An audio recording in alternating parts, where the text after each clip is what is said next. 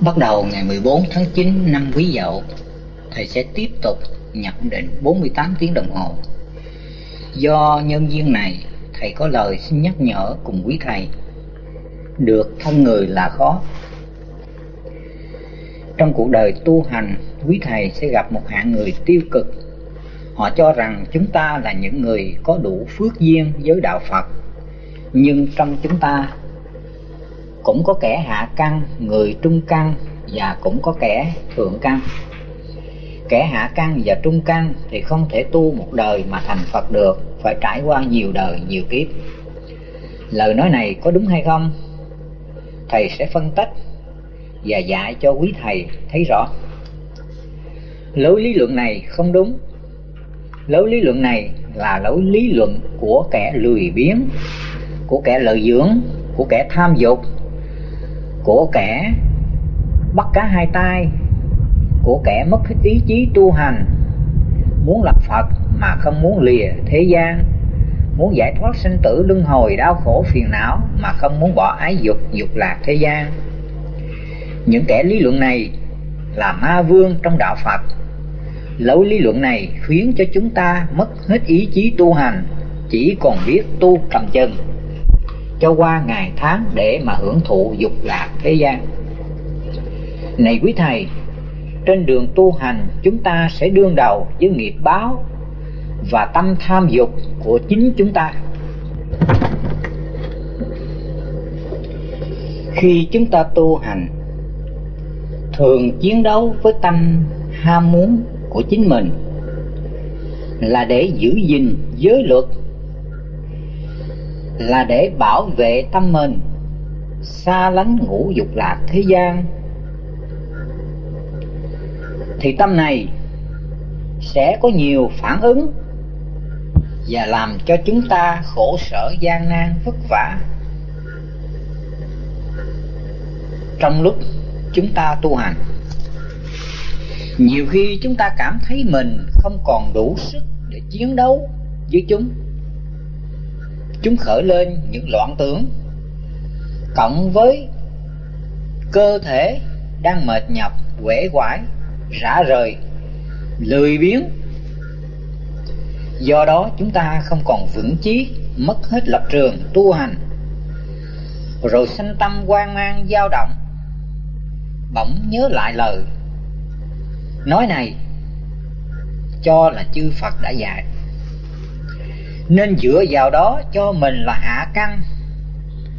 Từ đó lại sanh ra lười biếng. Hết muốn tu, thiền định giải thoát.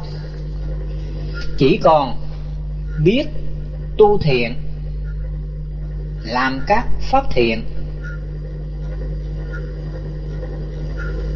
rồi cũng từ đó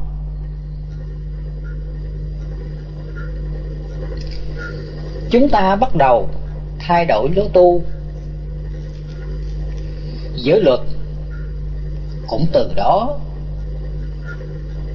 đã vi phạm. Hoài nghi tế hạnh cũng từ đó không còn nữa.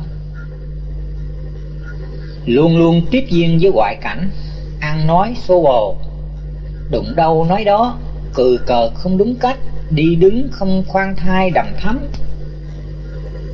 lúc nào cũng ăn uống phi thời.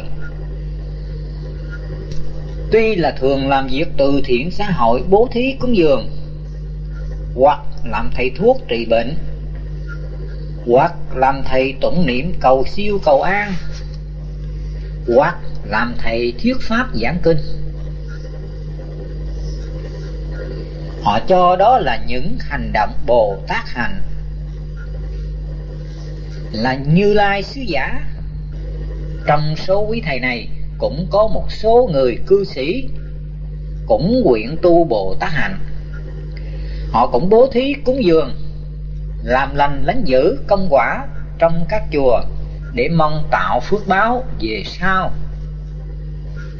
Này quý thầy và quý cư sĩ, khi quý thầy không vượt qua tâm ái dục tâm ham thích dục lạc thế gian, thì dù cho quý thầy có công quả ngàn đời, bố thí cúng dường trăm kiếp, cũng chẳng bao giờ thoát ra khỏi tâm ái dục và tâm dục lạc. Do đó đời đời kiếp kiếp của quý thầy phải chịu trôi lăn trong biển khổ sanh tử luân hồi. Bởi câu nói hạ trung thượng căn là câu nói vô trách nhiệm vô ý thức. Câu nói có nhiều tai hại cho những những người tu hành về sau. Này quý thầy, việc tu hành không phải là một việc dễ làm. Khi bắt đầu tu hành chân chính, quý thầy sẽ thấy được sự khó khăn vô vàng từ việc sửa đổi tâm tánh hung ác của chúng ta để trở thành hiền diệu. Từ việc sửa đổi, tâm ham muốn dục lạc, để trở thành tâm không ham muốn dục lạc. Nghĩa là quý thầy phải làm ngược lại cuộc sống của thế gian. Từ đó, thân dục, tâm dục của quý thầy sẽ phản ứng, tìm mọi cách cản lối ngăn đường, làm cho quý thầy khó khăn tiến tới giải thoát. Người ta chỉ nghe nói hạ trung thượng căn chớ có mấy ai biết rằng hạ trung thượng căn là ở mức độ nào. Chỉ biết nói một cách khơi khơi để gây sự thối tâm của kẻ tu hành chưa lập chí vững vàng. Riêng ở đây, thầy khuyên quý vị phải hiểu lời nói này là của những người lười biếng, của quỷ dục vọng, của ma dục lạc khi nói ra lời này, họ sợ rằng không ai tin theo, nên gán cho phật nói. Chứ đâu biết rằng phật đã dạy, được thân là khó, được nghe pháp chân chính còn khó hơn. Lời giải này rất đúng. Vậy được thân khó như thế nào và được pháp chân chính khó như thế nào? Để trả lời hai câu hỏi này, đức phật có đem một ví dụ con rùa mù và cái bọng cây giữa biển. Này quý thầy quý thầy có bao giờ đến bờ biển chưa? Có bao giờ đi biển chưa? Nói đến biển là nói đến trời nước mênh mông. Trên biển có một con rùa mù đang bơi lội tìm cái bọng cây. Đó là một việc khó. Chúng ta được thân cũng khó như vậy. Lời nói này chắc ít ai tin nhưng đó là một sự thật. Biển nước mênh mông, một cái bọng cây nhỏ trôi dạt vào và một con rùa mù không thấy đường, thì thử hỏi làm sao thấy được bọng cây? Đó là một việc khó. Trong mênh mông biển cả, bọng cây và rùa khó mà có hữu duyên tình cờ gặp nhau. Đó là một việc khó. Có duyên, có đủ hữu tình của luật nhân quả để rùa gặp được bọng cây đó là một việc khó. Này quý thầy, này quý thầy quý thầy chưa rõ được luật nhân quả, nên cứ tưởng rằng mất thân này sẽ có thân khác liền. Điều này không đúng. Dựa vào lực nhân quả mà xét, chúng ta cả quyết xác nhận. Được thân người là khó khó vô cùng, vô tận. Nếu không hữu duyên, chúng ta khó có thể được gặp thân người nếu chúng ta lỡ để mất thân này, thì chắc chắn chúng ta khó mà có thân người được nữa. Tại sao? Lực nhân quả đã chi phối tất cả chúng sanh trong vũ trụ. Chúng ta quyết chắc trong cuộc đời này không có một sự việc nào xảy ra do tình cờ hay ngẫu nhiên cả. Mà phải nói rằng có một định luật tuy vô hình, nhưng rất hẳn hoi và rất công minh không hề sơ sót một ly hào nào đối với tất cả chúng sanh. Chính trong mọi hành động của chúng ta, của tất cả chúng sanh, hành động đó gọi là luật nhân quả. Đối với luật nhân quả, không một ai trốn thoát khỏi, do đó chúng sanh khó mà được thân người. Cho nên hiện giờ chúng ta đã được thân người, phải xem thân này là một vật vô giá. Nếu chúng ta biết sử dụng đúng chánh pháp, thì có lợi ích rất lớn, vô cùng. Còn ngược lại, sử dụng thân như một món đồ tầm thường, cũng ví như viên ngọc quý. Người biết thì nó là vật quý báu. Người không biết thì nó là miếng vỏ ốc tầm thường. Trong thế gian này, có biết bao nhiêu người quý trọng thân không đúng cách? Đem thân làm một vật để mưu cầu dục lạc khiến cho thân mau tàn tạ khô héo và chết dần mòn trong vô nghĩa. Này quý thầy, khi mất thân này, chúng ta đừng tưởng rằng sẽ có thân mới khác. Bao nhiêu sự ác tâm của quý thầy vì chạy theo danh lợi ăn ngủ sắc dục trong cuộc sống hiện tại. Quý thầy đã hữu ý hay vô tình đã mạng chúng sanh? Nợ máu phải đền nợ máu.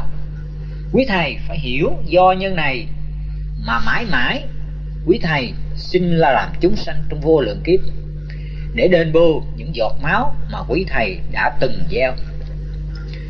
Này quý thầy quý thầy hãy xét kỹ trong cuộc sống của quý thầy, chắc chắn quý thầy chết đi sẽ không có thể sanh làm người được nữa. Nếu đã sanh làm chúng sanh, thì quý thầy sẽ không có trí tuệ và sự vô minh sẽ nhiều hơn nữa.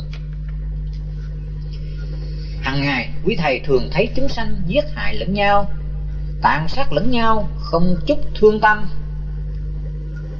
Chúng sanh thường giết nhau để ăn thịt, và để mình được sống, chúng chỉ biết có thể thôi. Trong kiếp chúng sanh, bây giờ ai là người đã dạy làm lành lãnh dữ nhẫn nhục bố thí cúng dường tu hành?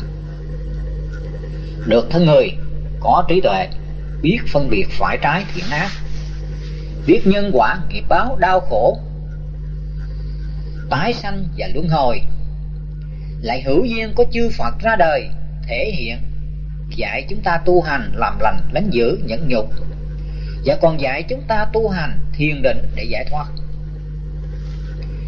Nếu con người có được thân mà không đủ duyên gặp chư Phật, chư hiền thánh ra đời chỉ dạy Phật pháp, thì chẳng khác nào một con vật, và có thể còn gian ác xảo trá hơn nhiều, hơn con vật nhiều. Con người khéo che đậy, con vật để lộ liễu. Cả hai vật và người chẳng khác nhau, chỉ khác ở chỗ người thông minh khéo che đậy, vật u tối để lộ liễu. Khi đã làm thân loài vật, thì sự giết hại lẫn nhau càng nhiều. Đó là tạo nhân ác thì làm sao được thân làm người? Này quý thầy, đó là việc khó được thân người. Từ kiếp chúng sinh này chuyển kiếp chúng sinh khác, khó có sự ngẫu nhiên mà chuyển kiếp được thân người. Phải nói không bao giờ làm thân người trở lại được. Bởi bản năng hung ác của loài vật, càng quân tập thì càng hung ác hơn nhiều. Do đó khó làm được thân người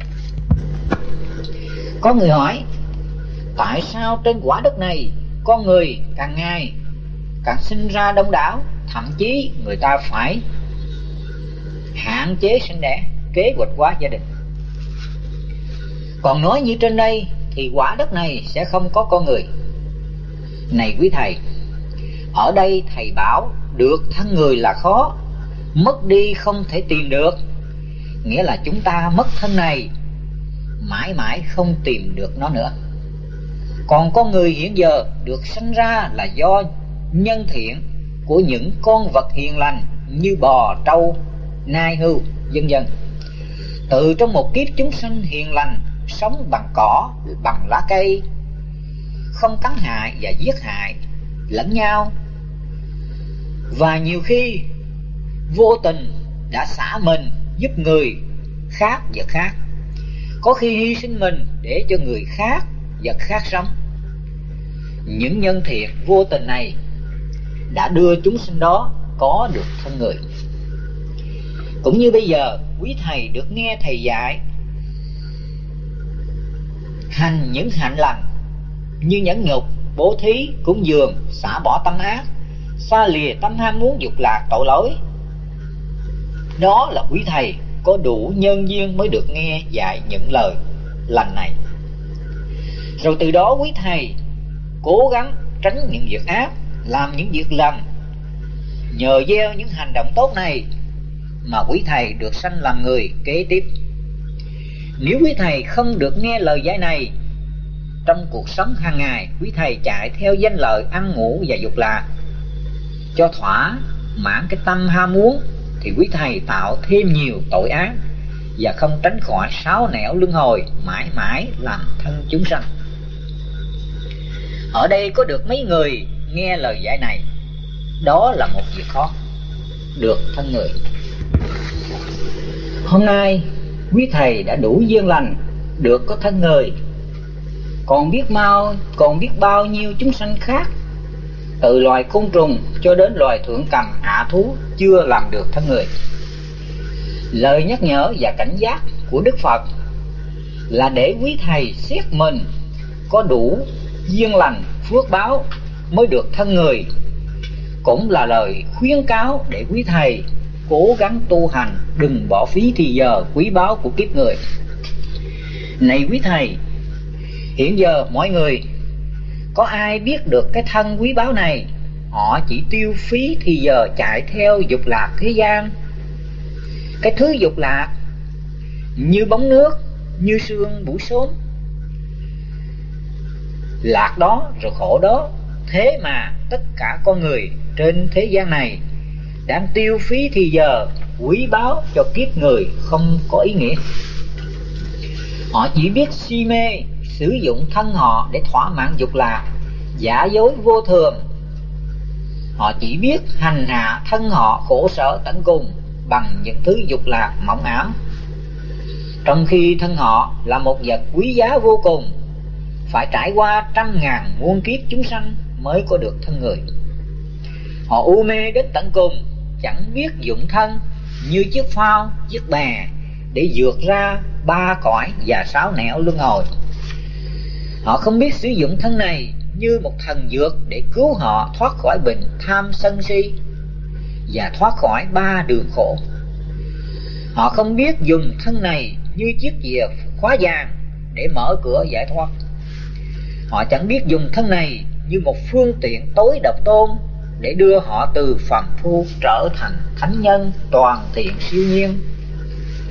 Bởi được thân là khó khó vô cùng khó, thế mà họ sử dụng thân họ trở thành một con thú dữ, một con rắn độc, một con quỷ tinh khôn xảo trá, và một con ma ác hiểm ghê tởm. Bằng chứng quý thầy đã chứng kiến những hạng người này. Họ từng ở trong tu viện này. Họ dám cả gan đội lốt đệ tử phật, làm chuyện tồi bại, bất tịnh bán phật, bán pháp, bán tăng để mưu cầu danh lợi, dục vọng. Sắc dục. Họ xem địa ngục, chẳng ra gì. Họ đâu biết rằng luật nhân quả sẽ trừng trị họ mãi mãi đời đời trong biển khổ sinh tử. Để kết thúc, được thân người là khó. Chúng ta nghe trần nhân tôn. Một vị thiền sư thành lập phái thiền trúc lâm đã nói. Vĩnh vi lãng đảng phong trần khách. Nhật viễn gia hương vạn lý tình. Hòa thượng thanh từ dịch. Lang thang làm khách phong trần. Quê nhà ngày một muôn lần dặm xa. Đến đây, các thầy được nghe nói đến được nghe pháp còn khó hơn. Vậy nghe pháp khó hơn ở chỗ nào? Này quý thầy quý thầy phải chú ý và lắng nghe cho kỹ để mà hiểu cho rõ. Từ loài côn trùng cho chí loài thượng cầm hạ thú, đều không thể hiểu được phật pháp. Chỉ có loài người mới có đủ ý thức, có trí tuệ hiểu được lời dạy cao siêu màu nhiệm của đức phật. Những lời dạy này nhằm giúp cho con người chấm dứt sự đau khổ, sanh già bệnh chết và thoát khỏi vòng sanh tử luân hồi. Hiểu được lời dạy này rất khó, nghĩa là phải hiểu cho đúng. Hiểu không được lệch lạc.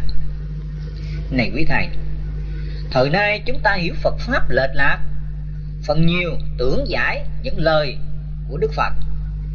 Biến những lời dạy này thay vì là những pháp môn thực hành, trở thành một lý thuyết suông để trở thành một môn học. Do thế, chẳng có ai tu chứng quả a la hán và được hoàn toàn giải thoát chấm dứt tái sanh luân hồi suốt bao nhiêu thế kỷ nay, phật giáo đã có bao nhiêu người theo tu hành. Thế mà chứng quả a lán thì chẳng có ai. Bởi vậy được pháp còn khó hơn là ở chỗ này. Hiểu đúng thì hành mới đúng. Hiểu đúng thì tu mới có giải thoát. Hiểu sai thì hành sai. Hành sai thì rơi vào những tà giáo ngoại đạo. Cụ thể, quý thầy đã thấy tu sĩ phật giáo hiện giờ hành sai nên phá giới luật, sống đời như thế gian. Mất hết phạm hạnh làm mất uy tín của phật giáo. Hoài nghi tới hạnh không đủ. Vì thế, được pháp còn khó hơn. Được thân người nhưng không có duyên với phật pháp, nên khó mà gặp được pháp chân chánh. Bằng chứng cụ thể, quý thầy đã thấy hằng biết bao nhiêu kinh sách bài bán và biết bao nhiêu thời thiết pháp, chùa nào đâu đâu cũng có. Vậy mà họ chẳng bao giờ được đọc và được đến chùa nghe thiết pháp. Số người này cũng đông vô số kể. Đó là cái khó được pháp còn khó hơn. Có nhiều người được đọc kinh sách, được nghe thuyết giảng giáo lý của đạo phật, mà duyên không đủ. Để thực hành thì số người này cũng đông vô số kể đó là cái khó được pháp còn khó hơn có nhiều người được đọc kinh sách, được nghe thuyết giảng giáo lý của đạo phật, nhưng lạc vào đạo phật phát triển theo hình thức triết lý học, tâm lý học, thần học, thì số người này cũng đông vô số kể đó là cái khó được pháp còn khó hơn. Có nhiều người được đọc kinh sách, được nghe thuyết giảng giáo lý của đạo phật, nhưng lại đi làm thầy cúng, ma chay, cầu siêu, cầu an. Thì số người này cũng đông vô số kể. Đó là cái khó được pháp còn khó hơn. Có nhiều người được đọc kinh sách, được nghe thuyết giảng giáo lý của đạo phật và được thực hành nhưng lại, thiếu người có kinh nghiệm hướng dẫn, nên đã uổng phí một đời tu hành thì số người này cũng đâm vô số kể đó là cái khó được pháp còn khó hơn. Có nhiều người được đọc kinh sách, được nghe thuyết giảng giáo lý phát triển bằng những tưởng giải của các nhà học giả, nên thực hành chẳng có kết quả thì số này cũng đâm vô số kể đó là cái khó được pháp còn khó hơn có nhiều người được đọc kinh sách, được nghe giáo, được nghe thuyết giảng giáo lý của đạo phật. Nhưng lại làm thầy bùa, thầy pháp, thầy coi ngài tốt xấu, thầy trừ tà yếm quỷ, trừ ma. Thầy cúng sao, cúng hạn đó là một số người đâm vô số kể đó là cái khó được pháp còn khó hơn.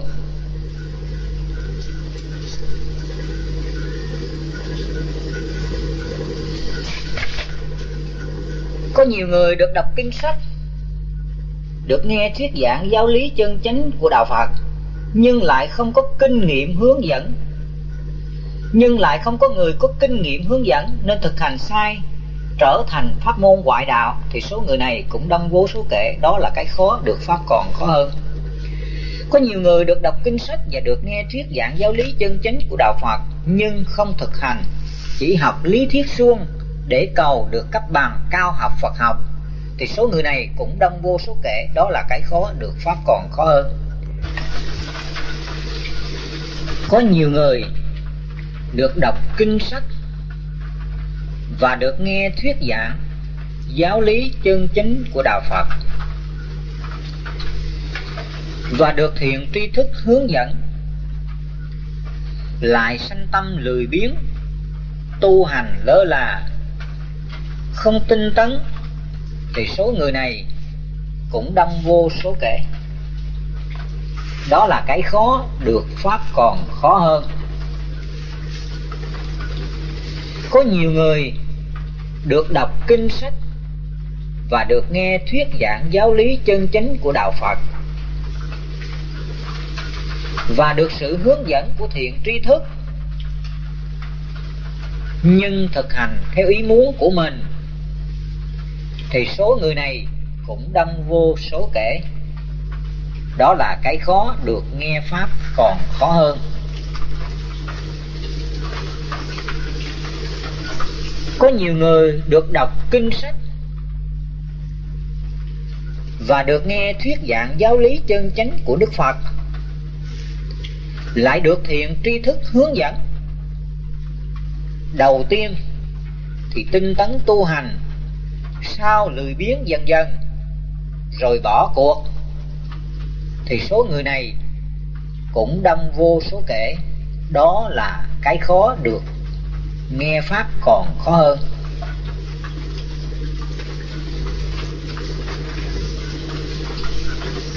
Đức phật thuật lại một câu chuyện phật pháp khó nghe. Để chúng ta suy ngẫm. Một hôm đức thế tôn ngự tại tỉnh xá kỳ hòa có năm người đến xin phật giảng pháp. Đức phật quan hỷ, ân cần, thuyết giảng cho họ nghe. Khi đức phật thuyết pháp, thì năm người này ngồi nghe pháp một cách lơ đãng một ông thì ngủ, gục tới gục lui một ông thì lấy tay gõ hoài trên mặt đất.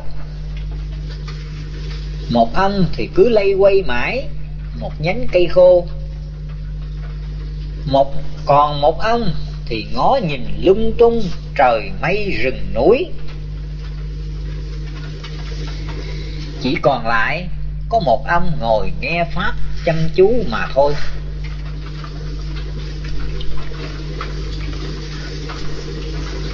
Con giả a nan đứng quạt hầu bên phật. Ngạc nhiên về những cử chỉ của năm ông khách xin nghe pháp. Nên khi họ vừa ra về, ngài liền bạch phật. Bạch đức thế tôn, thời pháp của thế tôn thuyết như sấm rền vang trong không trung mà chỉ có một người chăm chú nghe mà thôi. Còn mấy ông kia thì lơ đáng bạch đức thế tôn, tại sao vậy?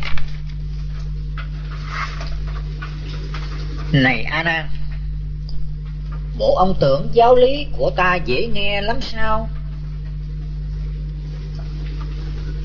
Bạch đức thế tôn, chẳng lẽ thế tôn cho nó là khó nghe? Đúng thế.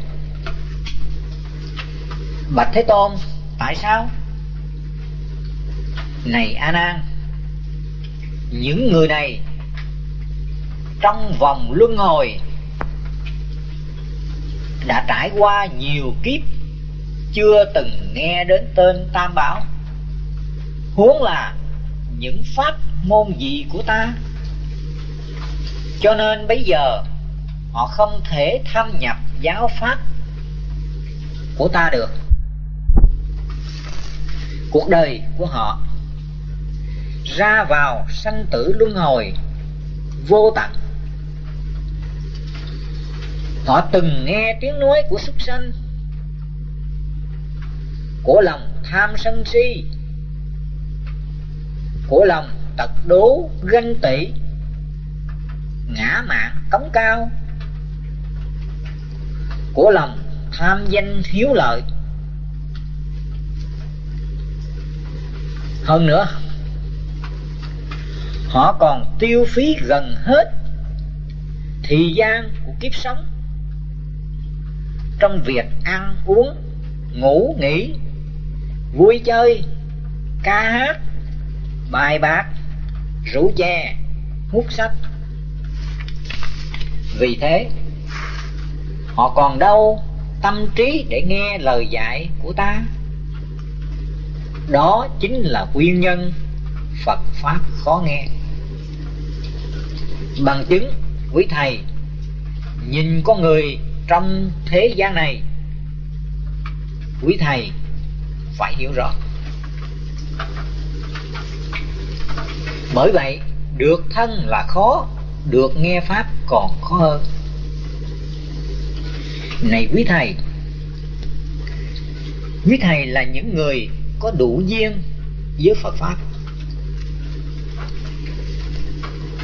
Hiện giờ, quý thầy có được thân người, được nghe phật pháp chân chính, và còn được thiện tri thức hướng dẫn có kinh nghiệm.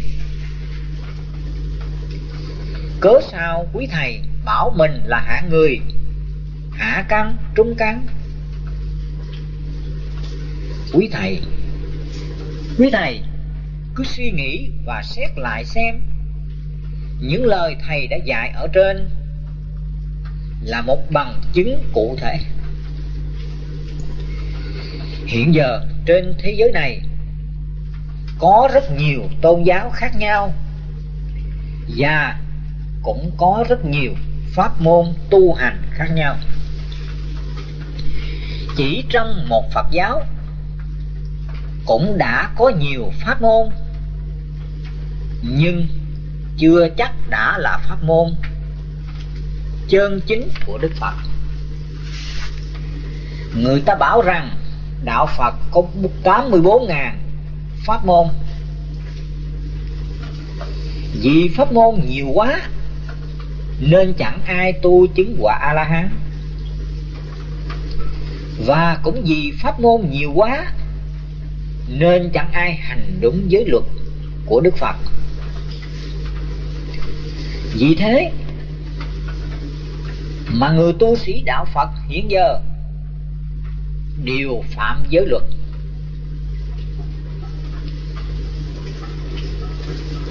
Họ không thấy giới luật của phật là chỗ nương tựa vững chắc cho họ họ không thấy giới luật của phật. Là bậc thầy, thanh tịnh của họ.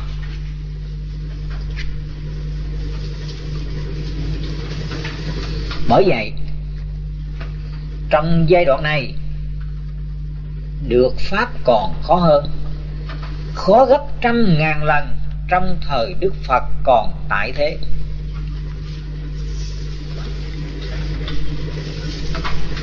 trước kia. Các bậc tôn túc của chúng ta tu học đều theo giáo pháp đại thừa. Chỉ vì các ngài không đủ duyên gặp kinh tạng Bali, nguyên thủy, họ chịu ảnh hưởng thiền đông độ của người Trung Hoa và kinh sách đại thừa. Họ cho kinh tạng a hàm là kinh điển tiểu thừa.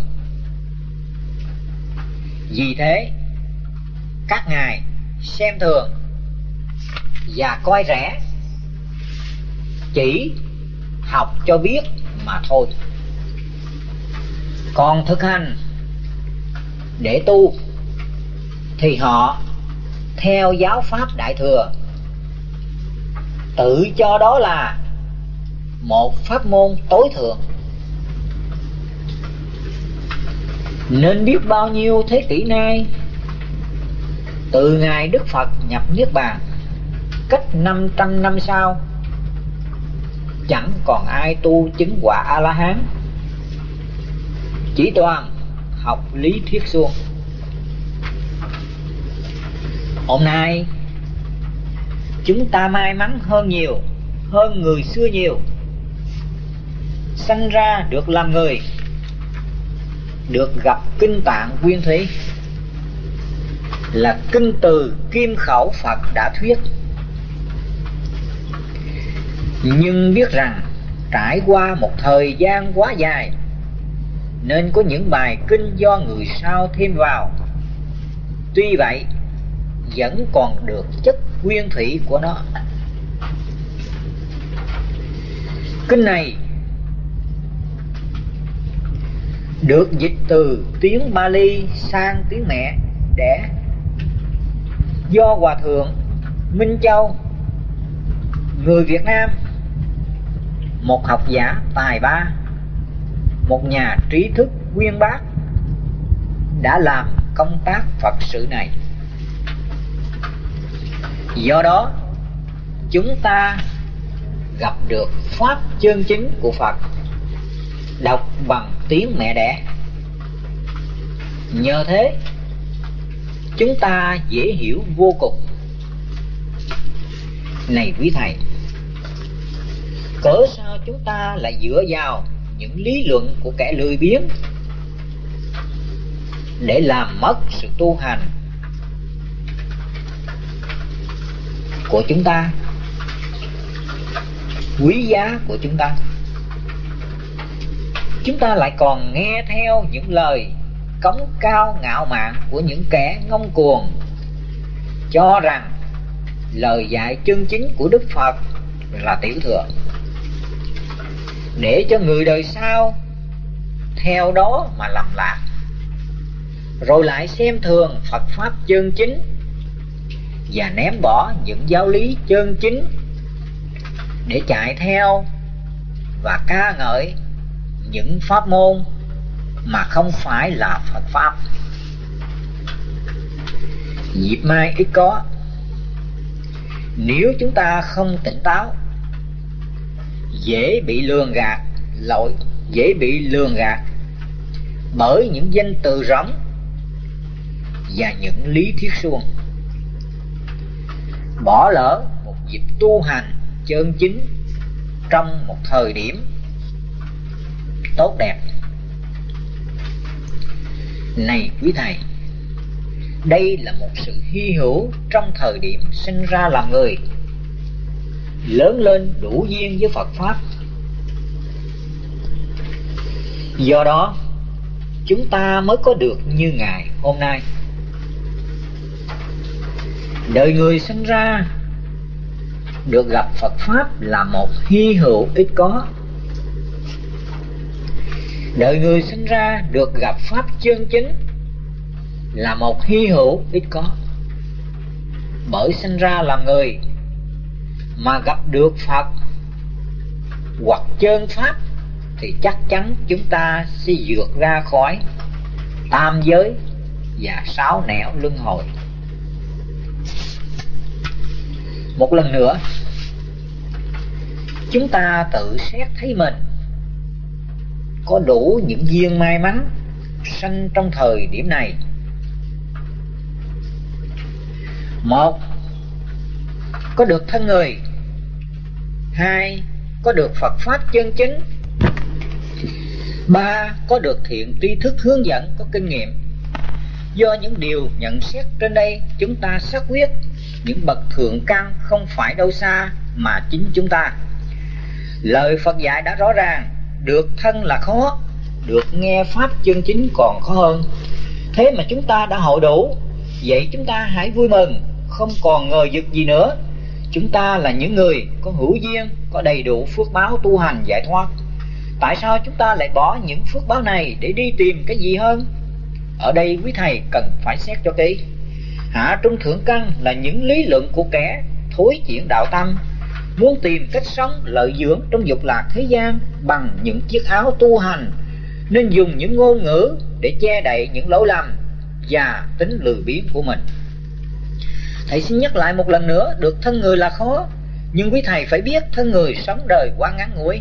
Thân này nay còn mai mất như bóng câu cửa sổ, như phù dân trước gió, hoặc như hoa phù dung số nợ tối tàn thế chúng ta lại ngu si, ham mê dục lạc thế gian, chạy theo cái vòng đau khổ phiền lụy lẫn quẩn này, để bỏ trôi qua những thời gian quý báu, không chịu khó tu hành, thật là quá uổng phí.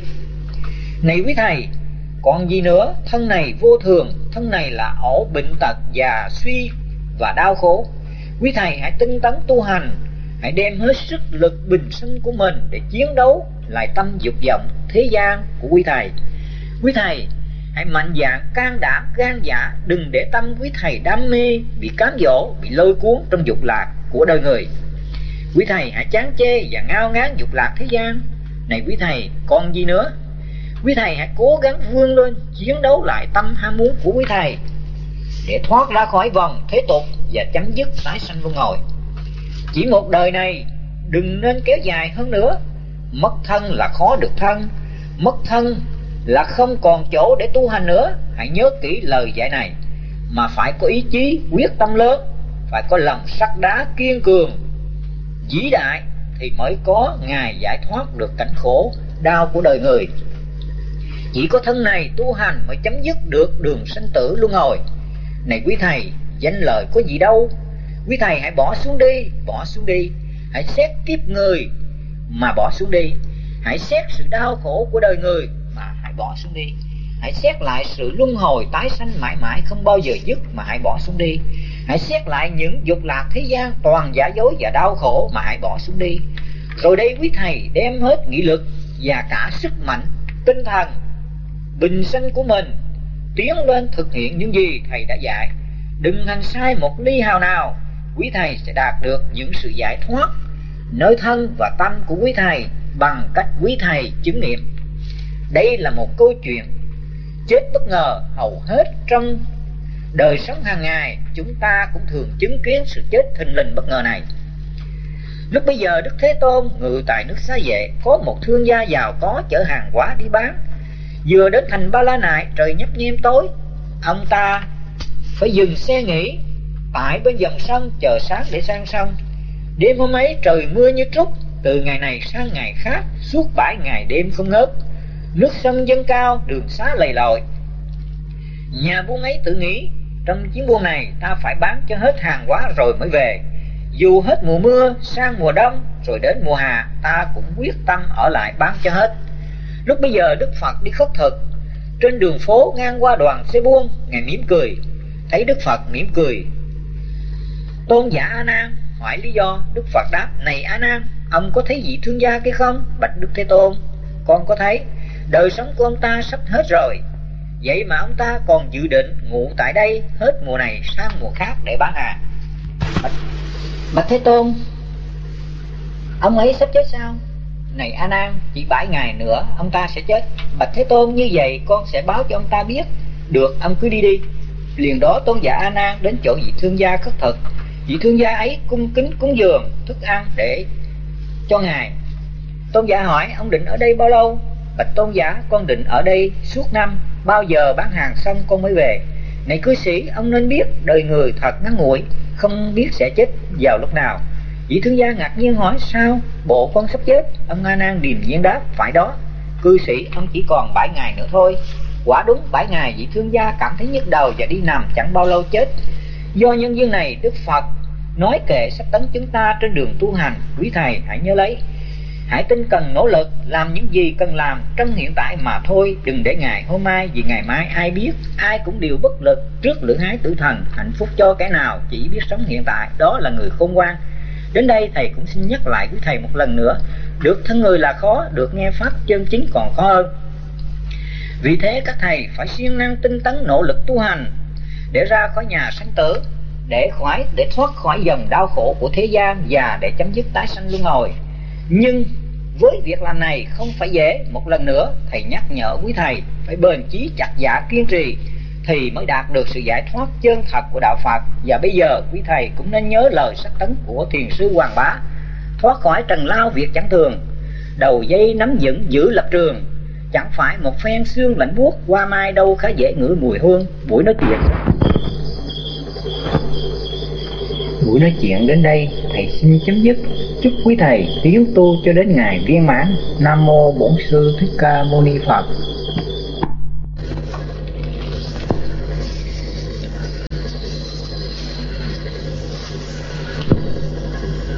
Trước khi ăn cơm trưa thầy có một vài điều cần khuyên nhắc quý thầy trên đường tu tập thiền định vừa rồi có một vị tu sĩ nam tông đến thăm tu viện và có trình lại cho thầy biết sư đã từng ở Thái Lan và Miến Điện tu tập thiền định. Sư là người Việt Nam quê ở Cần Thơ, đã sang Mỹ và có chùa tại đó. Sư trước sư thọ giáo theo Bắc Tông, sau sư theo Nam Tông. Do nhân duyên này, sư sang Thái Lan và Miến Điện tu tập thiền và nghiên cứu thêm giáo lý của Đức Phật. Sư rất thích tu tập thiền định, nhưng sư lại bị nội ma khiến sư không còn tu tập được nữa.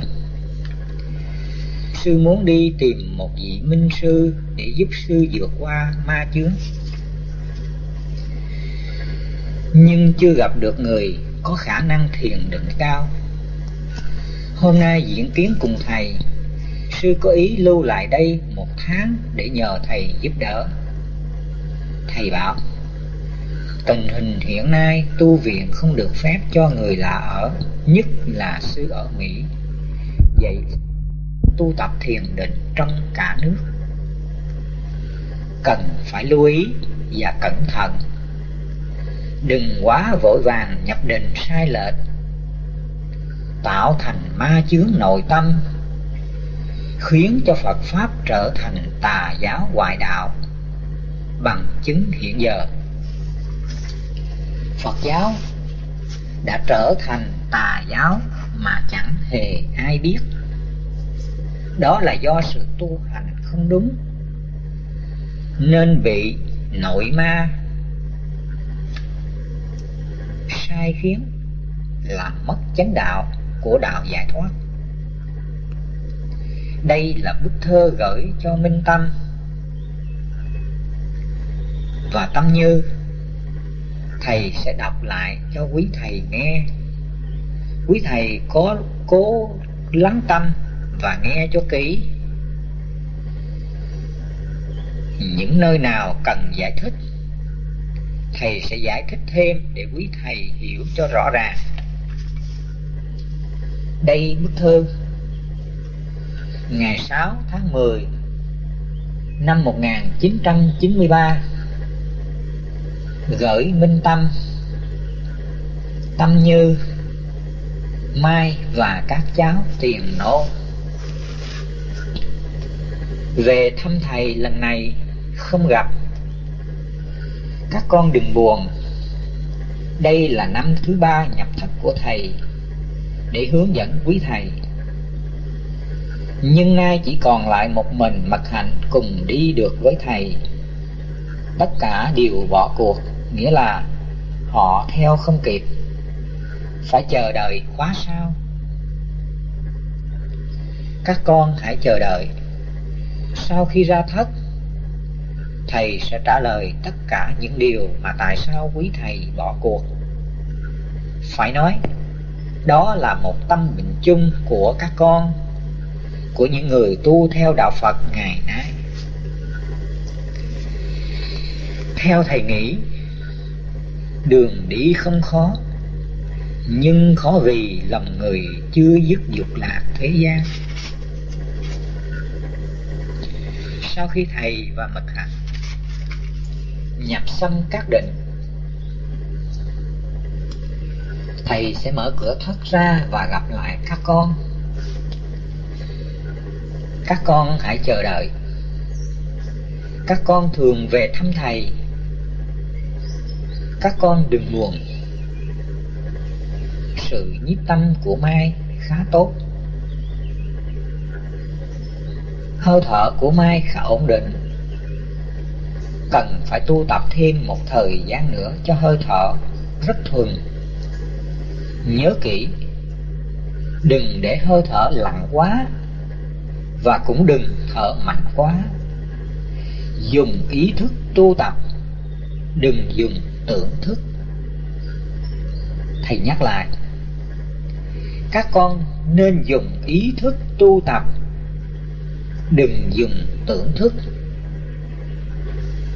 Các con nhớ nhớ kỹ, cần nhiếp tâm kỹ. Không nên để vọng tưởng và các trạng thái tưởng ấp tưởng ấm làm chìm hơi thở.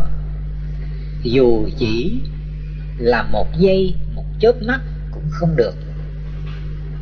Phải vận dụng cố gắng cố gắng hơn. Mai, con đang vận dụng hơi thở đúng cách, nhưng thường bị tưởng ấm làm mờ ý thức, nên vọng tưởng còn chưa sạch. Có lúc tâm có trạng thái an lạc nhẹ nhàng. Nhưng đó là một trạng thái xúc tượng hỷ lạc. Vì hiện giờ tâm con chưa có định, chỉ đạt được nhất niệm trong thời gian còn ngắn lắm. Khi nào tâm có định, tức là có nhất tâm thì sự an lạc đó mới chính là định sanh hỷ lạc. Còn bây giờ chỉ là ma lạc mà thôi. Hiện giờ hoàn cảnh của mai tâm như chưa cho phép các con ly cuộc sống thế gian. Các con còn phải cố gắng tập luyện hơi thở và xả bỏ tâm thế gian nhiều hơn nữa.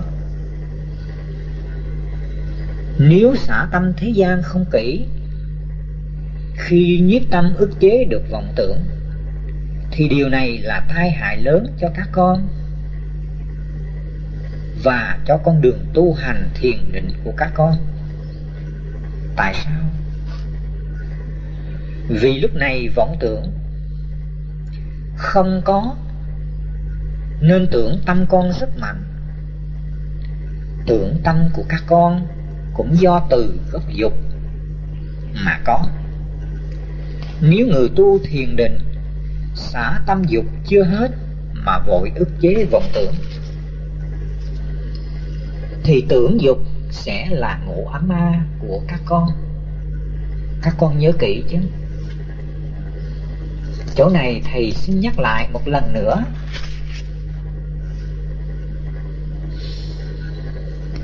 Nếu một người tu thiền định, xả tâm dục chưa hết, mà vội ức chế vọng tưởng, thì tưởng dục sẽ là ngũ ấm ma của các con. Con đường tu của các con sẽ lạc hướng, và có nhiều tai nạn xảy ra nơi đây thứ nhất, các con bị điên khùng, bị ma nhập.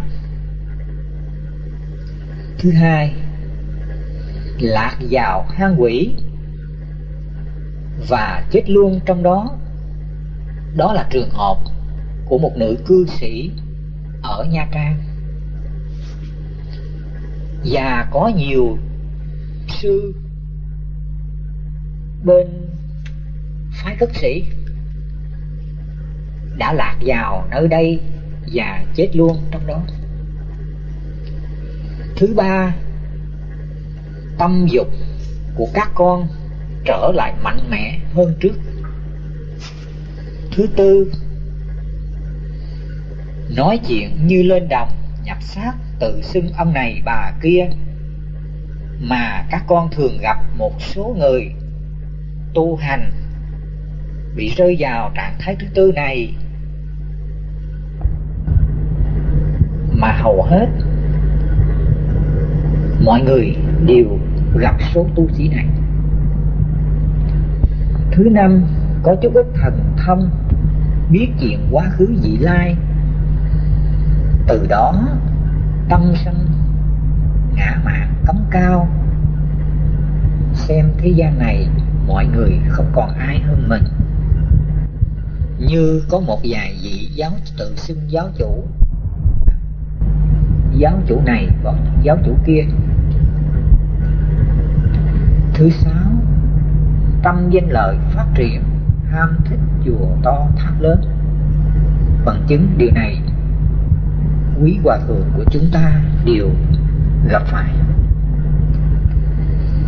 Thứ bảy, tưởng giải siêu việt, làm thơ văn viết kinh dịch sách rất hay. Đó là trường hợp mà các bậc tôn túc của chúng ta gặp phải. Thứ tám, phá giới, làm việc bất tịnh. Đó là trường hợp mà các bậc thầy của chúng ta cũng đang gặp phải. Thứ chín, thích tranh luận cao thấp hơn thua, thường nêu cái xấu của người khác. Khoe cái hay của mình, đó là một số tu sĩ thiền thời nay. Mà chúng ta đều thứ mười thích ăn uống lạc vặt như người tầm thường thế gian. Điều này chúng ta cũng thường gặp trong các chùa thứ mười một thích ăn mặc sang đẹp, chải chuốt, thường xoay gương, làm đẹp. Điều này, đâu đâu, chắc cũng có, chùa nào cũng có. Thứ mười hai, ngồi thiền liêm diêm nửa tỉnh nửa mê. Từ ngày này sang ngày khác, đó là trong các thiền viện mà chúng ta đã gặp thứ mười ba. Ngồi thiền thường thấy cảnh giới an lạc thích thú thường thấy tiên phật và các tổ. Đó là những người tu thiền bị lạc vào thứ 13 này. Thứ 14 Ngồi thiền thường thấy cảnh giới sợ hãi ghê tổn Thấy ác quỷ, ác ma, thú dữ Như nhà sư Việt Nam, Có chùa bên Mỹ vừa gặp thầy. Thứ 15 Ngồi thiền thấy thần nhãn.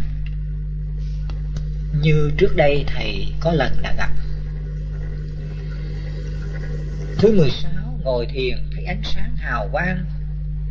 Trước đây thầy cũng thấy điều này Và sau này Mật Hạnh cũng gặp điều này. Thứ 17 ngồi thiền thấy mình bay lên trên hư không? Điều này thầy cũng đã gặp. Thứ 18 ngồi thiền thấy các tổ về truyền tâm ấn và ấn chứng báo tin. Đó là sư cô Thanh Hải cùng một số tu sĩ thiền. Hiện giờ. Thứ 19, ngồi thiền thấy mình. Xưa là vị tổ này, vị tổ khác. Thứ 20, ngồi thiền như người. Ngồi trong hang quỷ liêm diêm chẳng mê chẳng tỉnh. Chẳng ngủ chẳng ngủ thức chẳng thức. Gục tới gục lui như người say rượu. Đây là trường hợp thầy đã gặp trong các thiền viện đây thầy chỉ kể sơ 20 điều ma chướng mà người tu thiền sai lệch thường gặp phải. Và còn biết bao nhiêu trạng thái thiền tà làm mất ý thức, trở thành điên khùng, làm mất giá trị của con người. Do lạc vào ma chướng này mà người thời nay tu hành không nhập được định không chứng quả a la hán không làm chủ thân tâm và sanh tử, không chấm dứt tái sanh luân hồi, cũng từ chỗ lạc nẻo này. Có người cho là chứng đắc. Chứ họ đâu biết rằng đó là tu sai lệch vào nẻo định tà. Bởi không tu với luật không chịu xả bỏ tâm ham muốn dục lạc của mình trước khi đi tu mà không có một tâm niệm chán chê, chán ngán dục lạc thế gian, thì các con phải biết không bao giờ đắc được thiền định và trí tuệ giải thoát của Phật. Cũng chính nơi đây người thời nay tu hành đều bỏ cuộc, trở về với đời sống thế gian với nhiều hình thức khác nhau để làm lại cuộc đời.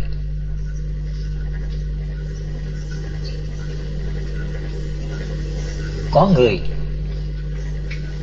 lấy con đường tà giáo ngoại đạo này để lường gạt bịp người bằng chiếc áo tu hành.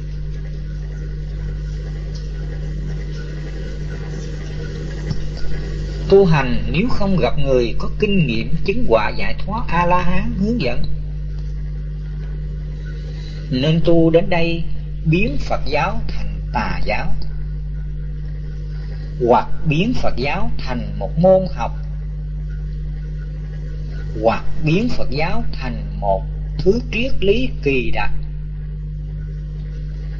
hoặc biến phật giáo thành thần giáo bằng chứng. Các con đã nhận thấy phật giáo hiện giờ quá rõ ràng. Mà thầy đã kể ở trên. Vậy các con muốn tu theo phật giáo phải cẩn thận và cẩn thận hơn. Để không uổng phí một đời tu hành. Và sẽ không bị người khác lường gạt. Các con hãy nhìn xem. Những gì của phật giáo chân chính đã bị xô ngã và dẹp bỏ. Nên thời nay có biết bao nhiêu người tu hành theo đạo phật. Nhưng cuối cùng, có được mấy người, được những gì? Hay chỉ là một số học thức giáo lý suông của bao nhiêu người thiêu dệt, thêm thắt vào hoặc giải thích một cách sai lệch. Cho nên, họ sống đời chẳng ra đời, đạo chẳng ra đạo. Chỉ toàn chạy theo cuộc sống danh và lợi thế gian. Và rồi chỉ để hưởng thụ cá nhân của mình nếu các con tu tập hơi thở, kỹ càng, xả bỏ tâm dục lạc thế gian rốt ráo thì đến đây, các con chỉ cần một giai đoạn nữa mà thôi. Ly thế gian sống độc cư, nhiếp tâm liên tục trong hơi thở. Mà các con đã từng tập luyện thuần thục. Chỗ này thầy nhắc lại một lần nữa.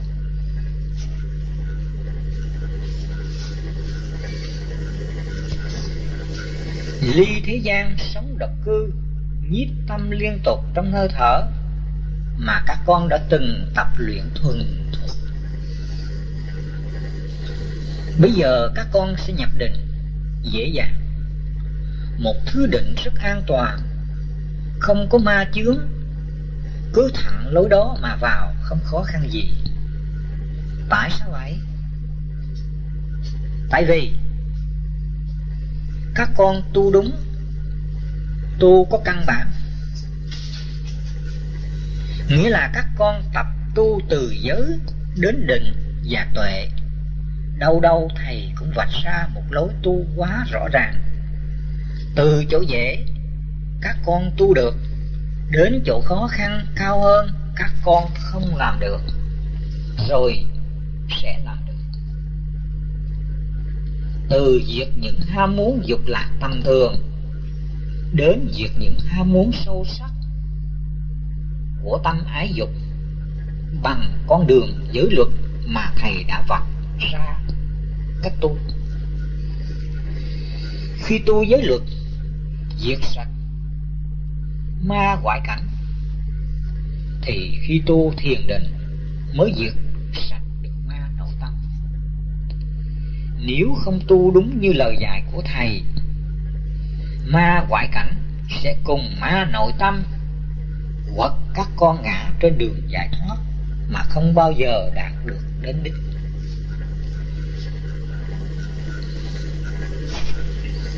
Chỗ này thầy xin nhắc lại các con một lần nữa. Khi tu giới luật, phải diệt sạch ma ngoại cảnh thì khi tu thiền định, mới diệt sạch được ma nội tâm nếu không tu đúng như lời dạy của thầy, ma ngoại cảnh sẽ cùng ma nội tâm hợp nhau quật ngã các con trên đường giải thoát mà không bao giờ đạt đến đích được nếu không có sự quyết định cho một đời tu hành, thì mai tâm như các con sẽ mãi mãi vẫn còn đứng ngoài cổng. Đến giai đoạn này, các con phải hiểu, đó là giai đoạn cực kỳ quan trọng và quyết định sự làm chủ sáu trận, sáu căn và sáu thức. Nếu không được như vậy thì sự tu hành của các con chỉ còn lượm lặt những lợi ích nhỏ nhoi mà thôi. Giai đoạn này là giai đoạn nhập định. Nếu không sống độc cư, không sống cô đơn, một mình, thì điều thứ nhất khó mà hộ trì và bảo vệ tâm các con được. Điều thứ hai khó mà tránh các duyên bên ngoài. Điều thứ ba, khó mà giữ khẩu nghiệp thanh tịnh. Điều thứ tư, khó mà nhiếp tâm liên tục trong hơi thở. Điều thứ năm, khó mà nhìn tâm như vách đá. Điều thứ sáu, khó mà phá các ma chướng nội tâm. Điều thứ bảy, khó mà vượt qua hơi thở. Điều thứ tám, khó mà phá tượng ấm. Điều thứ chín, khó mà phá được thọ ấm. Điều thứ mười, khó mà có tâm thanh tịnh điều thứ mười một khó mà có tâm, tam minh. Điều thứ mười hai khó mà có trí tuệ giải thoát. Nếu các con tạo đủ điều kiện và sống độc cư được, thì các con hộ trì bảo vệ tâm các con được. Hộ trì bảo vệ tâm các con được, thì các con tránh các duyên bên ngoài được. Tránh các duyên bên ngoài được, thì các con giữ gìn được khẩu nghiệp thanh tịnh giữ gìn được khẩu nghiệp thanh tịnh thì nhiếp tâm liên tục trong hơi thở được. Nhiếp tâm liên tục trong hơi thở được thì nhìn tâm như vách đá được. Nhìn tâm như vách đá được thì phá được các ma chướng nội tâm. Phá được các ma chướng nội tâm thì vượt qua hơi thở được. Vượt qua hơi thở được thì phá tượng ấm được. Phá tượng ấm được thì phá thọ ấm được. Phá thọ ấm được thì tâm mới có thanh tịnh. Tâm có thanh tịnh thì tâm mới có nhất tâm tâm có nhất tâm thì tâm nhập định. Tâm nhập định là tâm đoạn dục. Tâm đoạn dục là tâm lắng trong. Tâm lắng trong là tâm tam minh. Tâm tam minh là tâm giải thoát. Đến đây công đức tu hành đã hoàn mãn nói thì dễ, nhưng tu tập rất khó. Các con đừng tưởng sự tu hành theo đạo phật là đơn giản, là dễ dàng. Như các tôn giáo khác vì nó khó và hiếm người tu được, nên nó có một giá trị cao tuyệt. Sự tu hành theo đạo phật, các con cần để ý chỗ này. Hễ cái này tu được thì cái kia mới tu được. Cái này tu chưa xong thì cái kia không bao giờ tu xong. Ví dụ, một người tu giới luật mà giới luật chưa xong, vội vàng tu thiền định thì thiền định ấy là thiền định tà, hoặc không bao giờ đạt định bởi tu được cái này thì mới tu được cái kia. Nếu cái này tu chưa được thì cái kia tu chưa được. Đây là một chuỗi dài của pháp môn giới định tuệ trong một quá trình tu tập từ về đến khó. Nếu ai tu ngang xương thì chẳng bao giờ nhập định được và chẳng bao giờ có giải thoát được làm chủ sanh tử chấm dứt tái sanh luân hồi được. Biết khó như vậy nhưng các con yên tâm. Sự tu hành của các con có thầy ở một bên. Các con hãy nhìn lại gương hạnh của người xưa tu hành. Bồ đề đạt ma chín năm nhìn vách đá diệu cao phong thiền sư ba mươi năm nhìn tâm không rời một phút ngoại trừ hai thời khôn giáo đức thích ca mâu ni sống sống sáu năm khổ hạnh chưa từng ai sống được ngài đại an mười hai năm trong thất, mỗi cái hương tàn qua mà chưa nhiếp phục được tâm thì ngài xử lệ. Tại sao tu hành khó quá vậy? Đây quý thầy nghe tổ hoàng bá sách tấn trên đường tu tập, để chúng ta thấy rằng con đường tu không phải dễ. Chẳng phải một phen xương lạnh buốt qua mai đâu khá dễ ngửi mùi hương nếu trên đường tu tập mà quý thầy chỉ tu cầm chừng cho qua ngày tháng thì dù cả trăm ngàn, đời cũng chẳng thấy đạo. Bởi tu hành là phải đem hết sức tận cùng, mà tu tập thì mới mong thấy được đạo. Nếu cho rằng tu là dễ, thì sao hoàng bá lại báo chẳng phải xương, một phen xương lạnh buốt?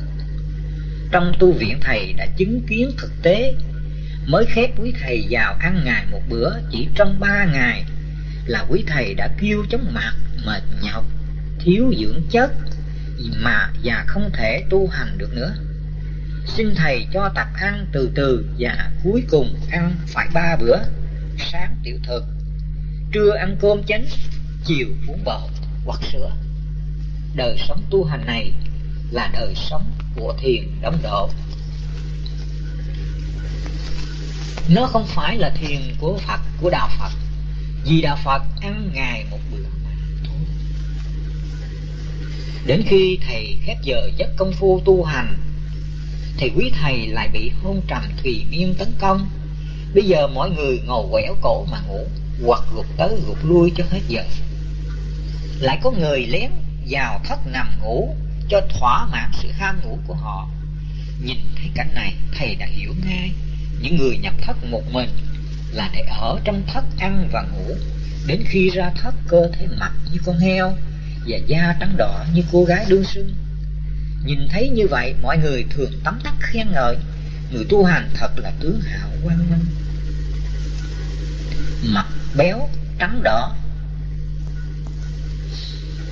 Thật là người đắc thiền thành phật mới có tướng tốt như vậy quý thầy phải biết tướng tốt đó là tướng tốt của người, của người thế gian tướng tốt của ăn và ngủ nhiều.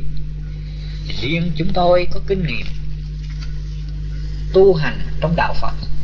Theo tinh thần giải thoát của đạo phật thì một người tu hành phải làm chủ cái ăn cái ngủ của mình. Mà đã làm chủ cái ăn cái ngủ thì không thể nào ăn ngủ phi thời.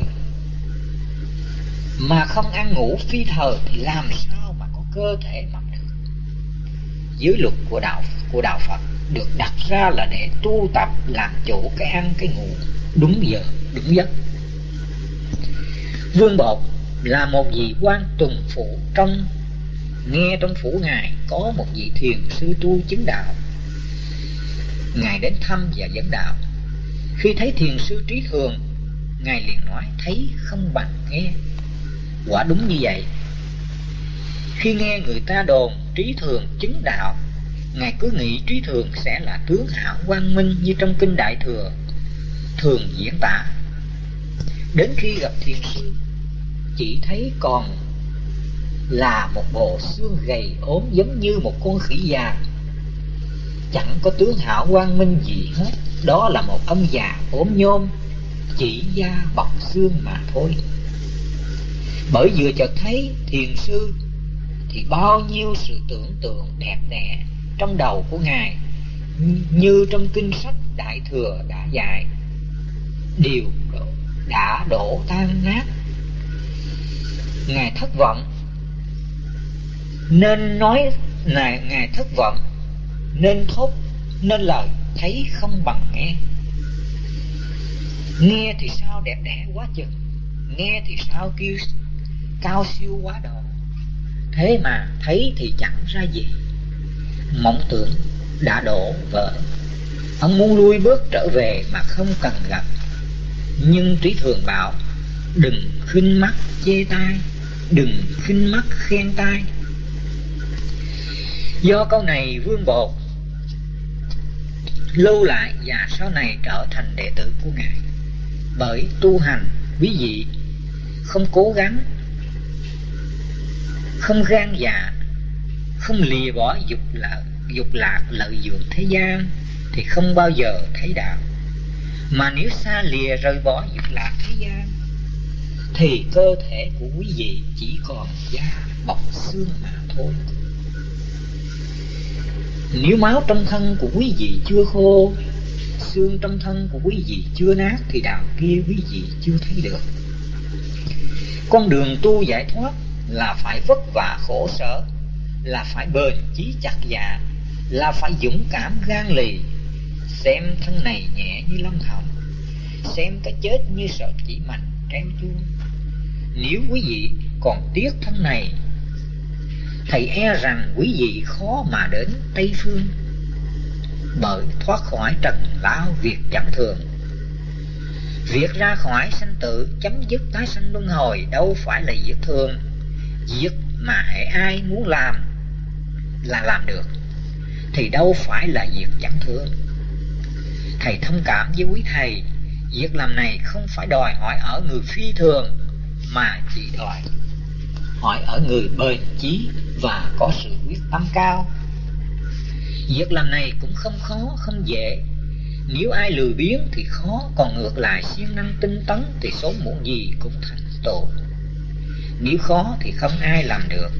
Còn nếu bảo rằng dễ thì sao mọi người làm không được?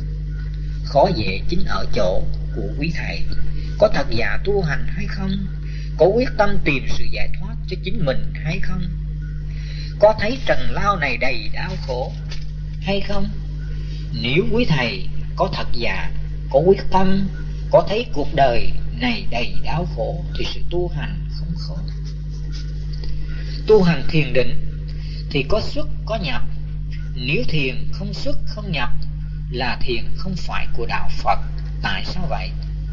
Vì lúc đức phật nhập niết bàn, ngài lần lượt nhập các thứ thiền và các thứ định. Từ sơ thiền đến phi tượng, phi phi tượng xứ định, nhập xuất, nhập xuôi, nhập ngược. Đến ba lần, rồi ngài nhập tứ thiền và nhập vào niết bàn quý thầy phải hiểu, đó là con đường thiền của đạo phật.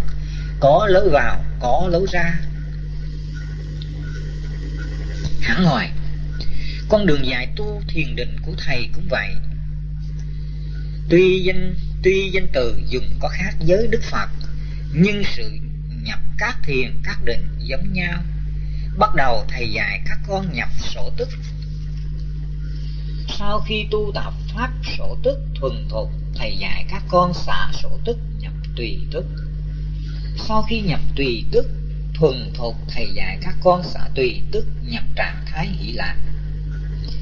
Sau khi ở trạng thái hỷ lạc, thấm nhuận thuần thục thầy dạy, xả hỷ, xả lạc thọ khổ nhập tâm thanh tịnh.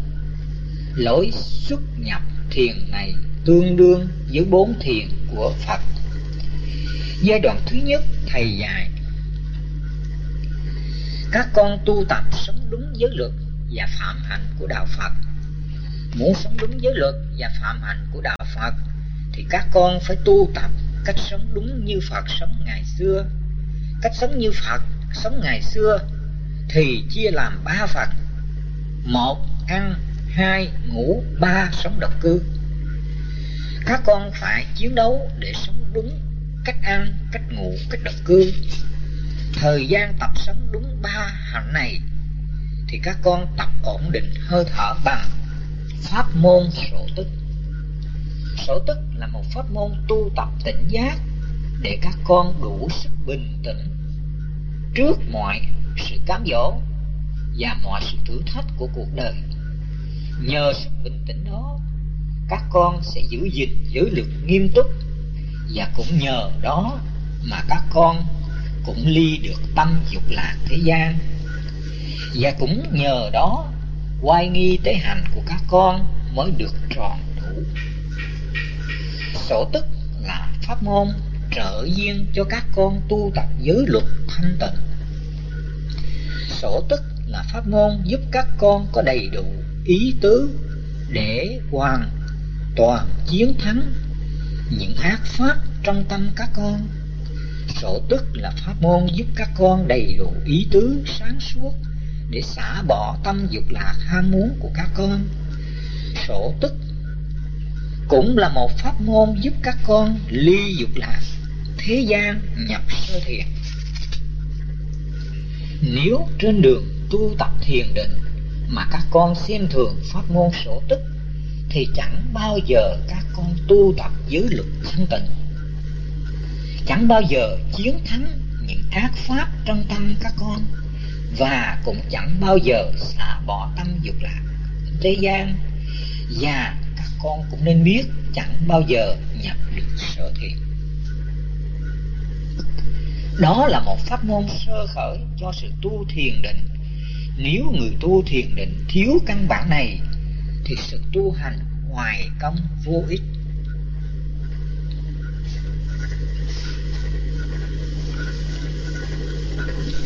Bởi nó quan trọng, nhưng mấy ai đã biết, vì thế tu sĩ hiện giờ đều phạm giới. Bạch thầy, pháp sổ tức của thầy có giống pháp sổ tức của ngài thiên thai trí khải đại sư hay không? Không pháp sổ tức của ngài thiên thai trí khải. Đại sư trong luật diệu pháp môn là pháp môn ức chế vọng tưởng để đi đến chỉ còn pháp môn sở tức của thầy chỉ giúp các con tỉnh giác để các con bình tĩnh trước mọi sự việc. Và mọi hoàn cảnh, mọi đối tượng để chiến thắng tâm của các con trong việc ác.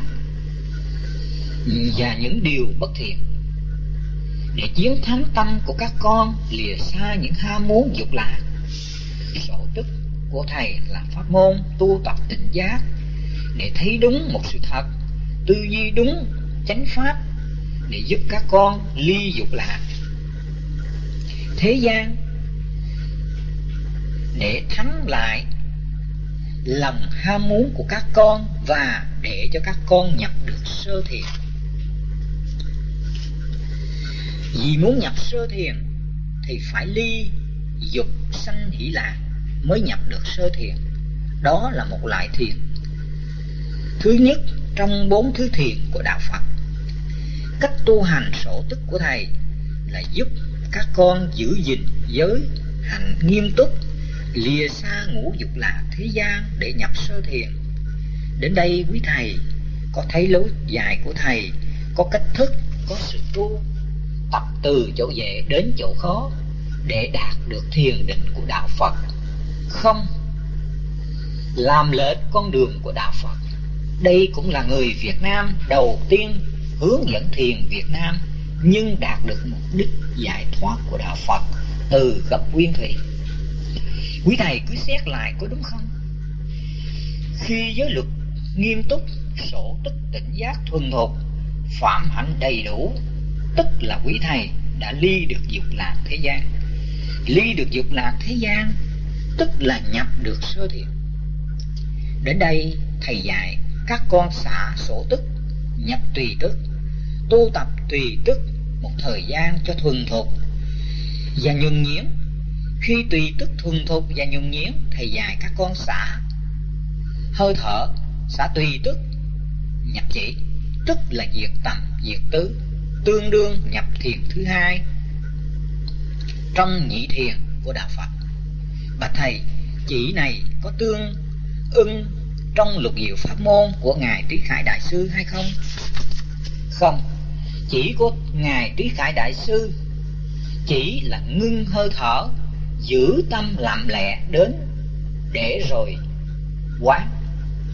Chỉ của thầy là ngưng hơi thở, diệt tầm tứ để nhập hỷ lạc tức là nhập nhị thiền, tương ưng với thiền thứ hai của phật. Khi tu tập chỉ thuần thục và thấm nhuần, thì các con xả hỷ, còn giữ lạc, nên nhập tam thiền tương ưng với thiền thứ ba của phật. Đến đây thầy dạy các con xả lạc xả khổ phá tưởng diệt thọ. Làm chủ thân tâm tự tại trong sanh tử, muốn chết hồi nào là chết, muốn sống hồi nào là sống. Không còn bị sợ ngăn ngăn ngại của sanh tử, chấm dứt tái sanh luân hồi, nhập tâm thanh tịnh, tức là nhập tứ thiền, tương ưng với thiền thứ tư của đạo phật. Đến đây công đức tu hành đã hoàn mãn tóm lại, để các con dễ nhận định. Thiền của thầy không phải là thiền lục diệu pháp môn. Thiền của thầy là thiền của đạo phật có đầy đủ kinh nghiệm từ bản thân của thầy. Để dẫn dắt các con tu hành vào con đường của đạo phật không sợ lạc lối. Và lối thực hành có quy củ, có cách thức để mọi người ai khéo tu tập là đạt được kết quả giải thoát ngay thiện của thầy tu tập đi từ đức hành giải, đến giải thoát, không cầu kỳ rất đơn giản. Không nêu, không mê tín dị đoan, chính xác như khoa học, không dài dòng lý thuyết như kinh đại thừa, rất trực tiếp và thực tế trong cuộc sống hàng ngày. Thiền của thầy có lối vào, có lối ra giống như thiền của đức phật ngày xưa. Còn thiền không xuất, không nhập là thiền của đại thừa thầy không bàn vấn đề này. Vì ai có duyên với pháp môn nào thì nên tu pháp môn ấy đừng tranh luận hơn thua, để rồi chẳng ích lợi gì cho cả hai. Ai tu sao được giải thoát là điều quý. Chúng ta người thời nay chỉ mới tu một tháng, hai tháng, ba tháng đến một năm, hai năm, ba năm là đã muốn thối tâm. Tu thì muốn dễ, thành phật thì muốn mau giải thoát sinh tử thì cầu mong mà dục lạc thế gian chẳng muốn bỏ. Sanh lão bệnh tử thì quá sợ hãi, nhưng tâm ái dục thì chẳng muốn lìa.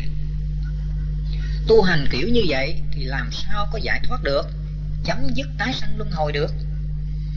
Tâm như minh tâm, mai và các cháu hãy chờ đợi thầy. Khi nào ra thất, thầy sẽ giúp các con tu hành. Cháu tiền cố gắng học tập thường tập tỉnh giác và đức giải thoát. Khi nào thầy hướng dẫn mật hành tu xong sẽ ra thất, dẫn dắt các con. Một lần nữa, các con đừng buồn. Hãy chờ đợi thầy. Ngày nào đó thầy trò sẽ gặp nhau, phải không các con? Thăm và chúc các con vui tươi và mạnh khỏe. Các con cố gắng hằng tu tập những gì thầy đã dạy. Đừng bỏ trôi qua những thời gian quý báu, thầy của các con. Đến đây quý thầy đã nghe xong bức thơ thầy gửi cho gia đình, minh tâm và tâm như. Các thầy để ý trong bức thơ này, con đường tu tập thiền định của thầy là con đường thiền định của việt nam. Hay nói thẳng là con đường phật giáo việt nam. Do chính người việt nam tu tập thiền định làm sáng tỏ phật giáo, không bị ảnh hưởng của phật giáo thế giới, đang làm sai lệch con đường của đạo phật. Vậy quý thầy đã rõ đọc thiền sử 129 vị thiền sư Việt Nam đều bị ảnh hưởng thiền Trung Hoa, Nhật Bản và Tây Tạng. Biến Phật giáo Việt Nam thành một tôn giáo triết lý. Vì triết lý biến Phật giáo thành một môn học để đào tạo những ông tiến sĩ Phật giáo. Điều này sai Phật giáo Việt Nam phải thực tu thực chứng để chứng minh cho Phật giáo thế giới thấy rằng Phật giáo Việt Nam là một ánh đuốc sáng để cả thế giới cùng soi vậy quý thầy hãy cố gắng tu tập để thắp lên ngọn đuốc Phật giáo, để làm ánh hào quang sáng chói quy hoàng, để làm cái gương tốt cho mọi người và để xây dựng xã hội đạo đức tươi đẹp ở ngày mai. Này quý này quý thầy, có gì quý hơn là lấy mình làm gương đạo đức để xây dựng con người đạo đức, xã hội đạo đức, đất nước đạo đức? Đó là bổn phận của quý thầy, trách nhiệm của quý thầy, của mỗi con người đang theo đạo phật đừng chối bỏ bổn phận này, đừng trốn trách nhiệm này hỡi những người con phật. Quý thầy, hãy cùng thầy nỗ lực tu hành, đừng sợ gian lao khó khăn, nhọc nhằn. Hãy chặt giả bền lòng bên quý thầy còn có thầy. Đừng chung bước, hãy tiến bước. Thầy là người dẫn lối cho các con. Thầy cầm đuốc soi đường cho các con đi. Các con không còn sợ xa hầm lọt hố. Tình dục mà chi, tiền bạc mà chi, danh lợi mà chi, để rồi trên thế giới, trên khắp thế giới chiến tranh máu đổ thịt tan đến đây đến đây, thầy xin chấm dứt buổi nói chuyện hôm nay. Chúc quý thầy tinh tấn tu hành. Nam mô bốn sư thích ca mâu ni phật.